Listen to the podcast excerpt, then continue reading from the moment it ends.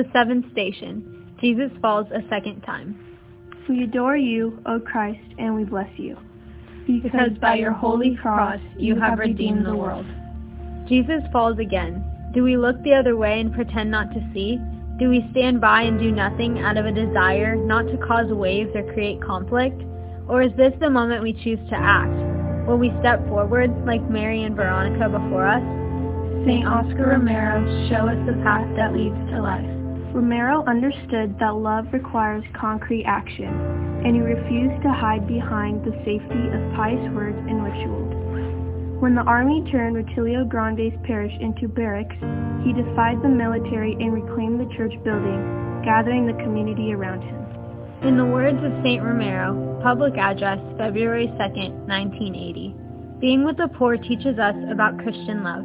It is a love that seeks out peace, but also unmasks false pacifism. Love doesn't give up or sit around.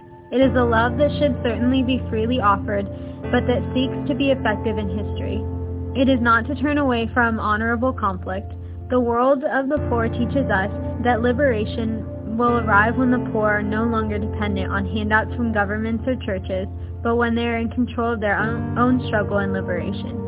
Show, Show us how to love love effectively, with wisdom, courage, and faithfulness. St. Oscar Romero, pray for us. God of liberation, hear our prayer.